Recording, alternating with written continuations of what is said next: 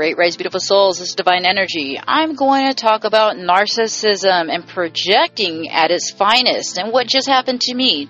Well, didn't just happen. I usually let time, you know, go by a little bit so I could reflect and then write or talk about it with a clear head. For instance, always wait at least 72 hours or more to respond to somebody because if you don't, you may be reacting. Think before you speak.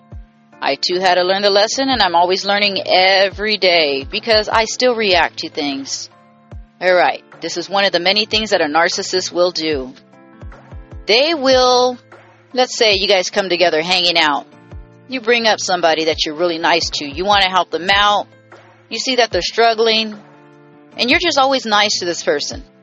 Well, the narcissist starts saying, Well, you gotta watch out because when you start giving them things, they're like a puppy. They don't know when to stop. They will continue to ask and ask and ask. They have no boundaries.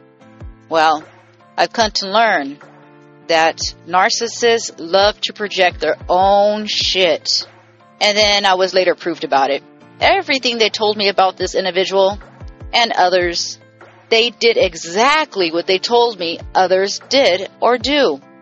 Pay close attention if they ever say they were scammed or they were owed money or they did a job and they were never paid or they were fired because they didn't get along with the owner or boss. They will turn every story into a victim story. Now, I was working with an individual who is a narcissist. They thrive off sex and control. Every conversation this person had with me always went back to sex there was no limitations to this individual.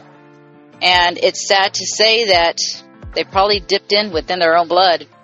Yeah, no pun intended on the dip in. Anyhow, narcissists will always lie, so pay attention. But also use discernment with those who are really trying to warn you. Because there are individuals out there who will warn you on someone and they mean it from the bottom of their heart. And at times it may come out ugly, but it's usually from a place of pain and trauma and being hurt.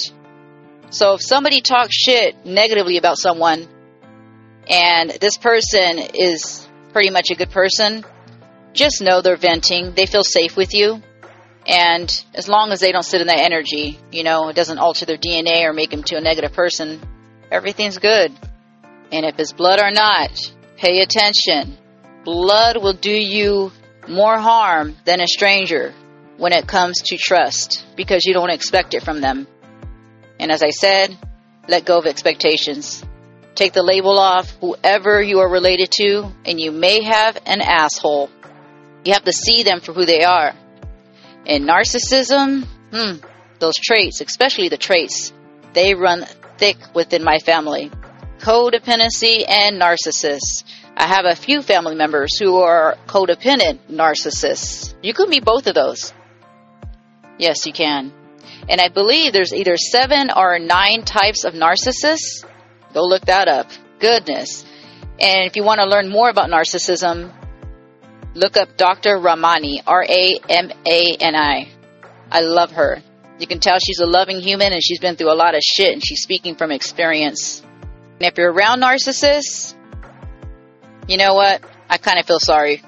But then, you know, I do have a few acquaintances that are narcissists, but they're aware.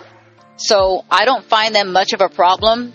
They know I already see them, and they're okay with me seeing them and open to communicating anything that, you know, we come across when it's something that bothers me or them, which is beautiful. Those are the ones I don't mind keeping around. It's the narcissists that deny and deflect and they act like the victim in everything nothing is ever their fault. Those are the ones I find a problem with. Oh gosh, psychopaths and sociopaths. Goodness. But you know what? I think a sociopath, they're kind of lucky because they don't feel any guilt. And that's what a lot of spiritual people want to do. They try to get to the point to where they leave attachments and they could detach and let go of guilt. I guess that's their superpower to be a sociopath. So again, pay attention to anybody who talks negative about anyone else, especially when you're just trying to help them, or you never heard anything negative from anyone else. Connect the dots. People love to tell on themselves all the time. Goodness, so sad. And until next time, thank you and have a beautiful human experience.